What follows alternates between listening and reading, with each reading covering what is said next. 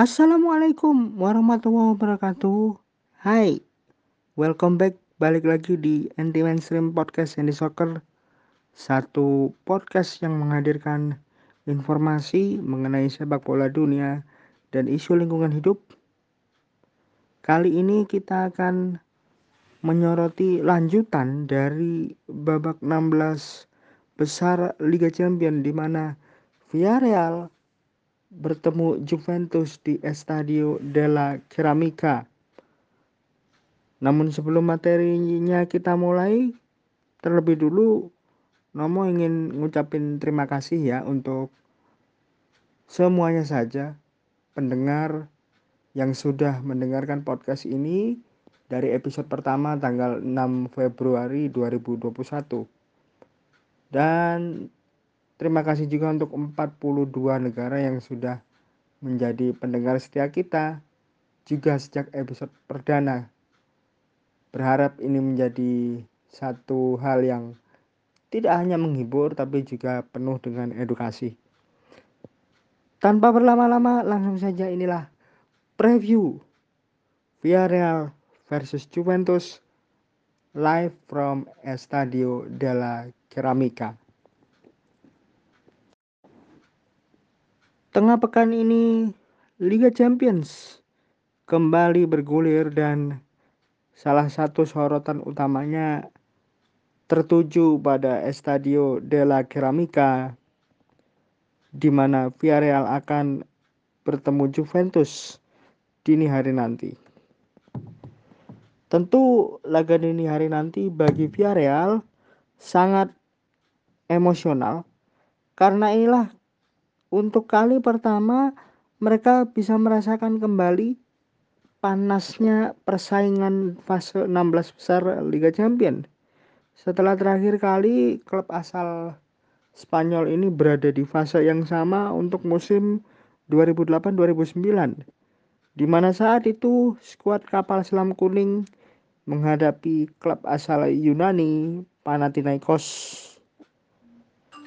Sedangkan bagi La Vecchia Signora, sinyonya tua Juventus, laga 16 besar Liga Champions musim ini merupakan yang ke-8 secara berturut-turut sekaligus menjadi game ke-293 sejak partisipasi perdana mereka pada babak pra-eliminasi European Cup nama lama dari Liga Champions di musim 1958-1959. Secara overall, ini merupakan kesempatan ketiga bagi Villarreal di fase knockout Liga Champions setelah Sebelumnya mereka berada di tempat yang sama di musim 2005-2006 di mana itu merupakan debutnya di Liga Champions dan tiga musim setelahnya di musim 2008-2009. Sedangkan untuk Juventus, laga dini hari nanti merupakan kesempatan ke-17 mereka di fase knockout Liga Champions. Kita flashback dulu Villarreal mengawali perjuangan mereka di Liga Champions berstatus sebagai juara Europa League dan peringkat 7 klasmen akhir La Liga Santander musim 2020-2021 di mana untuk musim ini mereka berada satu grup dengan Manchester United, Atalanta dan juga PSG Young Boys. Klub yang dilatih oleh Unai Emery ini berhasil mendapatkan 10 poin dari 6 game fase grup Liga Champions musim ini. Namun, di balik torehan 10 poinnya itu, hanya 4 poin saja yang didapatkan Villarreal kala melakoni laga home.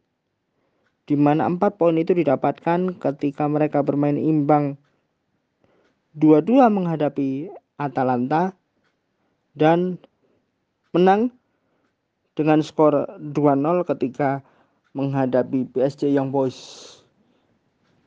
Itu catatan poin mereka di laga kandang.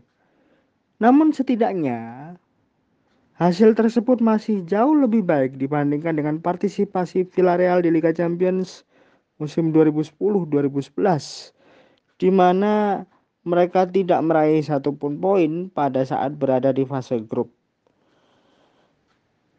Villarreal sendiri musim ini akan mencoba menyamai prestasinya yang didapat di dua kesempatan fase knockout sebelumnya. Di mana kapal selam kuning The Yellow Submarine pernah mencapai fase semifinal di kesempatan debutnya di Liga Champions tepatnya di musim 2005-2006 dan berada di fase perempat final untuk ajang yang sama di tiga musim setelahnya. Namun sayangnya, dua momen manis ini Villarreal selalu berada di kompetisi kasta kedua antar klub Eropa. Di kompetisi antar klub Eropa kasta kedua atau yang biasa kita sebut sebagai UEFA Europa League sebelumnya bernama UEFA Cup Villarreal bukan tanpa prestasi ya justru klub ini mampu menghadirkan kejutan karena mampu menjadi juara Europa League untuk pertama kalinya sepanjang sejarah dan itu terjadi di musim lalu. Mereka berhasil mendapatkan 15 angka di fase grup ketika harus bersaing dengan Maccabi Tel Aviv Israel, Sivaspor Turki dan Salzburg Austria. Villarreal berhasil melangkah ke grand finale setelah menyingkirkan Dynamo Kiev Ukraina, Dynamo Zagreb Kroasia dan Arsenal di fase knockout. Dan pada akhirnya Villarreal berhasil menjadi juara setelah mengalahkan Manchester United di grand finale lewat drama adu penalti dengan skor 11-10 setelah sebelumnya bermain imbang 1-1 di waktu 90 menit hingga extra time berakhir. Hasil ini juga mengantarkan Villarreal sebagai tim yang tak terkalahkan sepanjang turnamen ini dengan meraih 11 kemenangan dan 3 hasil imbang. Mereka juga sekaligus mencatatkan gelar ketiganya di final kompetisi antar klub Eropa setelah di tahun 2003 dan 2004 mereka berhasil menjuarai Piala Intertoto.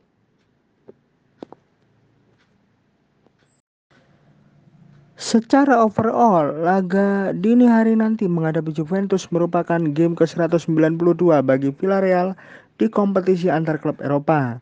Dengan catatan dalam 191 pertandingan sebelumnya, yakni 96 kemenangan, 52 hasil imbang, dan 43 kali kalah dan memiliki persentase sebesar 50,26 persen. Dan jika kita melihat lebih dalam lagi, maka game Rabu dini hari nanti merupakan pertandingan ke-41 bagi Villarreal di Liga Champions, di mana mereka sudah meraih 12 kemenangan, 13 hasil imbang, dan 15 kali kalah dalam 40 game sebelumnya dengan catatan presentase kemenangan mencapai 30%. Secara statistik, dua hasil negatif yang didapat Villarreal saat bermain imbang menghadapi Atalanta di matchday pertama dan kalah dari Manchester United di matchday kedua Liga Champions musim ini menghentikan rekor tidak terkalahkan mereka ketika menghadapi wakil dari luar Spanyol.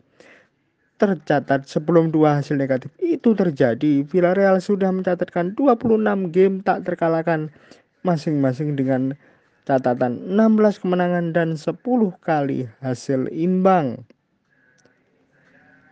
Kemenangan yang didapat saat bertemu BSC Young Boys pada matchday keempat fase grup Liga Champions musim ini bagi Villarreal sekaligus mengakhiri rentetan tujuh pertandingan tanpa kemenangan pada saat mereka melakoni game fase grup Liga Champions Eropa. Tercatat Sebelum kemenangan itu terjadi, Villarreal meraih empat hasil imbang dan tiga kali kalah. Namun ada sebuah catatan positif yang bisa dijadikan acuan mereka pada saat menghadapi Juventus dini hari nanti, yakni torehan tujuh kemenangan, satu kali imbang dan sekali kalah dalam sembilan pertandingan terakhir di kompetisi Eropa secara overall di mana satu-satunya kekalahan itu terjadi pada matchday kelima fase grup Liga Champions musim ini ketika menghadapi Manchester United. Selain itu, Villarreal juga dua kali lolos ke fase perempat final dalam dua kesempatan 16 besar Liga Champions sebelumnya ketika di musim 2005-2006 mereka berhasil menyingkirkan Glasgow Rangers sedangkan 2008-2009 mereka berhasil menyingkirkan Panathinaikos di babak yang sama. Tapi yang harus menjadi sebuah catatan penting adalah Villarreal lolos di dua kesempatan tersebut setelah meraih hasil imbang di putaran pertama yang berlangsung di home ground atau kandang mereka sendiri. Dan catatan statistik Villarreal sudah 22 kali bertemu klub asal Italia. Total mereka sudah mencatatkan 9 kemenangan, 7 kali hasil imbang dan 6 kali kalah. Dan dalam enam pertandingan kandang terakhir menghadapi wakil asal Italia, Villarreal sudah mencatatkan tiga kemenangan, sekali imbang dan kalah dua kali. Untuk Juventus sendiri, catatan mereka adalah mereka sudah lolos ke fase 16 besar ini dengan total raihan 15 angka hasil dari 5 kemenangan dan satu kali kalah dalam 6 pertandingan fase grup Liga Champions musim ini. Satu-satunya kekalahan Juventus di fase grup Liga Champions musim ini terjadi ketika mereka melakoni laga away ke Stamford Bridge dan kalah dengan skor 4-0. Skor ini juga sekaligus mengulangi apa yang pernah terjadi pada Piala UEFA musim 1999-2000 di mana saat itu Juventus bertandang ke Balaidos home ground dari Celta de Vigo dan mereka kalah dengan skor yang sama 4-0. Selain itu, La Vecchia Signora juga bertekad untuk memutus torehan buruk mereka di fase 16 besar Liga Champions karena dalam dua musim terakhir mereka selalu tersingkir saat berada di babak ini karena kalah agresivitas gol tandang masing-masing dari FC Porto di musim 2020-2021 dan Olympique Lyon di satu musim sebelumnya. Catatan positif Juventus yang bisa dibawa untuk laga nanti adalah mereka sudah mencatatkan 7 kemenangan dalam 10 partai tandang terakhir di kompetisi Eropa. Selain itu dalam 12 kesempatan sebelumnya di fase 16 besar, Juventus sudah mencatatkan 7 kemenangan dan 5 kali kalah. Namun sayangnya, dalam dua kesempatan terakhir, mereka selalu tersingkir seperti yang sudah saya jabarkan sebelumnya. Terakhir kali Juventus melakoni laga tandang menghadapi wakil asal Spanyol adalah saat bertemu Barcelona di Camp Nou pada matchday ke-6 fase grup Liga Champions musim lalu. Ketika itu mereka berhasil mengalahkan Barcelona dengan skor 0-3. Kemenangan tersebut membuat Juventus meraih 6 kemenangan, satu kali hasil imbang dan dua kali kalah dalam 9 pertandingan terakhir menghadapi wakil Spanyol secara home and away. Kemenangan menghadapi Barcelona musim lalu juga merupakan kemenangan keempat bagi Juventus ketika bertandang ke tanah Spanyol dalam 12 pertandingan terakhir. Tercatat di 12 kesempatan itu, Juventus sudah mencatatkan 4 kemenangan, 3 kali hasil imbang dan kalah 5 kali. Meskipun Juventus sudah meraih 10 kemenangan dari 17 kesempatan menghadapi wakil Spanyol dalam pertandingan berformat dua putaran di kompetisi antar klub Eropa, namun sejatinya secara keseluruhan Juventus memiliki rekor yang sangat buruk ketika bertandang ke negeri Matador.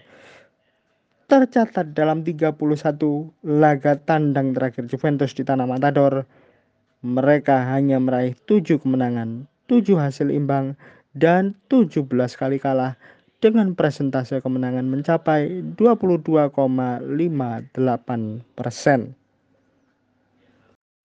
Sekarang saatnya kita melangkah ke pembahasan mengenai statistik player by player in the team.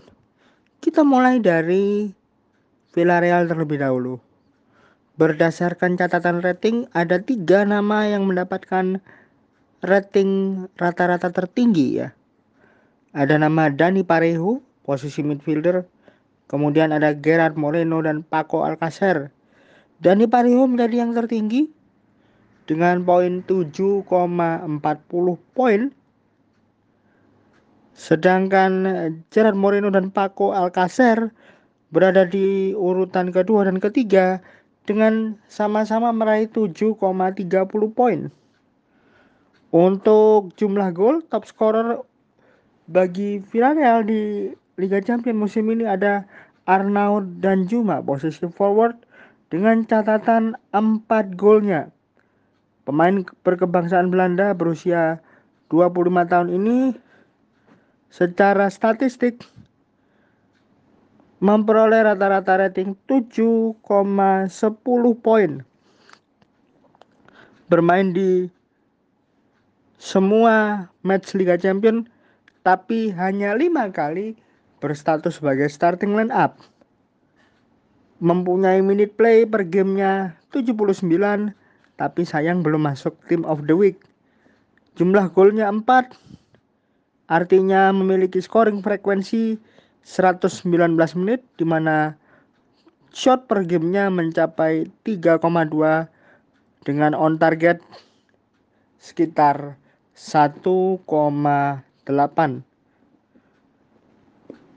itu untuk Arnaud Anjuma dan statistik tim Villarreal secara keseluruhan mereka meraih poin yang tidak terlalu baik secara rating karena hanya mendapatkan 6,85 mencetak 12 gol kebobolan 9 kali dan dari 12 gol itu mereka sudah menciptakan 9 assist dari 6 pertandingan fase grup di mana gol per gamenya mencapai 2 gol setiap game dengan konversi gol tingkatannya mencapai 16 persen. Mendapatkan dua kesempatan mencetak gol melalui free kick tapi sayangnya belum ada yang berhasil. Dan dari 12 gol semuanya atau 100% dicetak di dalam kotak penalti dari 62 kesempatan Sedangkan outside the box ada 15 kesempatan, namun sayangnya belum ada satupun gol yang tercipta dari luar kotak penalti. Bagaimana untuk total shot per gamenya bagi Villarreal? Ada 12,8 shot per game di mana yang on target mencapai 6 shot on target per game selama fase grup Liga Champions. Untuk kualitas passing, kita lihat di sini ball possessionnya cukup rendah ya, 46,7 persen dengan akurasi umpan tuntas mencapai 347 kali atau kalau dipresentasikan mencapai 81,6 persen memiliki jumlah akurasi passing yang lumayan di daerah lawan, tapi sayangnya tidak memiliki efektivitas yang baik karena akurasi passingnya hanya 71,4% atau sekitar 159 kali di daerah lawan. Berbeda halnya dengan di daerah sendiri, penguasaannya cukup tinggi karena 89,4% umpan tuntasnya atau sekitar 192 kali umpan tuntas memiliki akurasi long ball rata-rata 51,5 persen artinya melepas 17,7 umpan panjang. Itu untuk Villarreal. Nah, bagaimana dengan lawannya dini hari nanti Juventus? La Vecchia Signora secara skuad memang ada pemain baru seperti Denis Zakaria dan juga Dusan Vlahov, Vlahovic.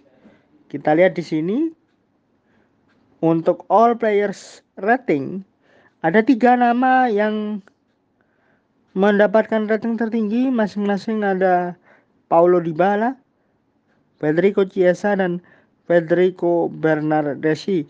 Sayangnya Paulo Dybala tidak bisa turun di laga nanti dan kemungkinan posisinya akan digantikan oleh Dusan Vlahovic yang bisa saja berdua dengan Alvaro Morata. Di bawah Paulo Dybala yang dini hari nanti tidak bermain, ada Federico Chiesa dengan poin 7,53 sedangkan Federico Bernardeschi menjadi pemain dengan rata-rata rating 7,38 poin. Top skor ada Paulo Dybala dengan 3 golnya. Kita lihat di sini secara statistik pemain kelahiran Argentina 15 November 1993 ini sudah mendapatkan rating poin yang cukup baik yakni 7,85 di mana highest poin ratingnya terjadi ketika bertemu Zenit Saint Petersburg 3 November lalu dengan torehan rating 10 poin atau poin sempurna. Di sini dia sudah bermain empat kali dan tiga di antaranya sebagai starter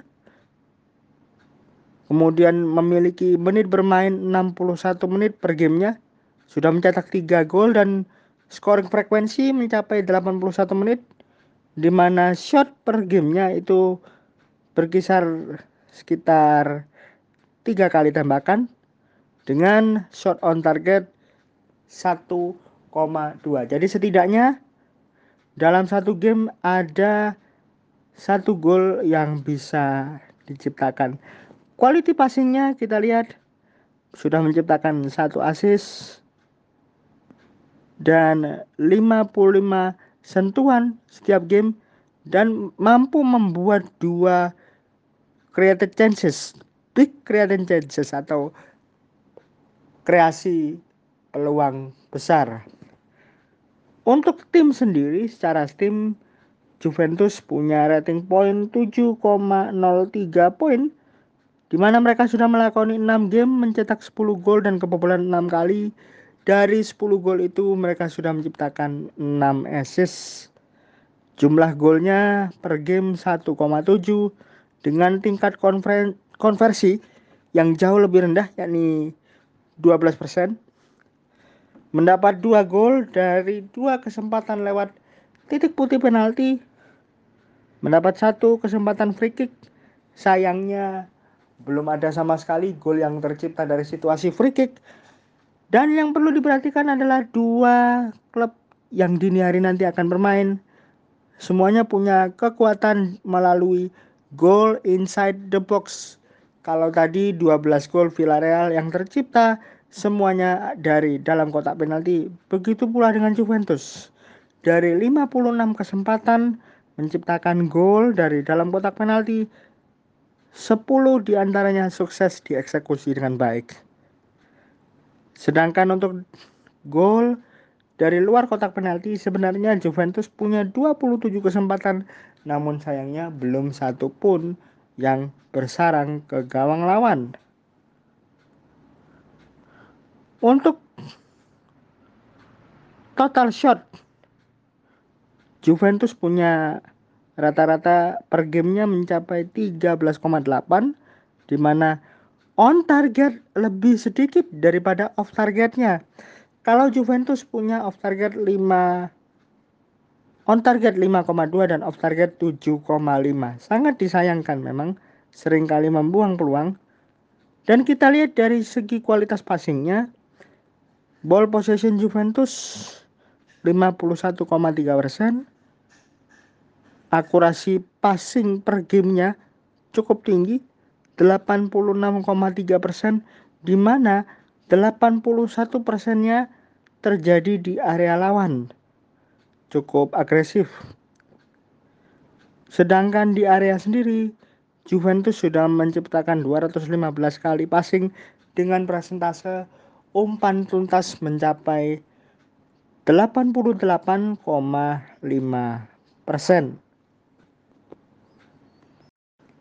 Untuk game ini Villarreal Juventus arbitro yang bertugas adalah Daniel Schibert didampingi oleh Jan Seidel dan juga Rafael Voltin sebagai asisten.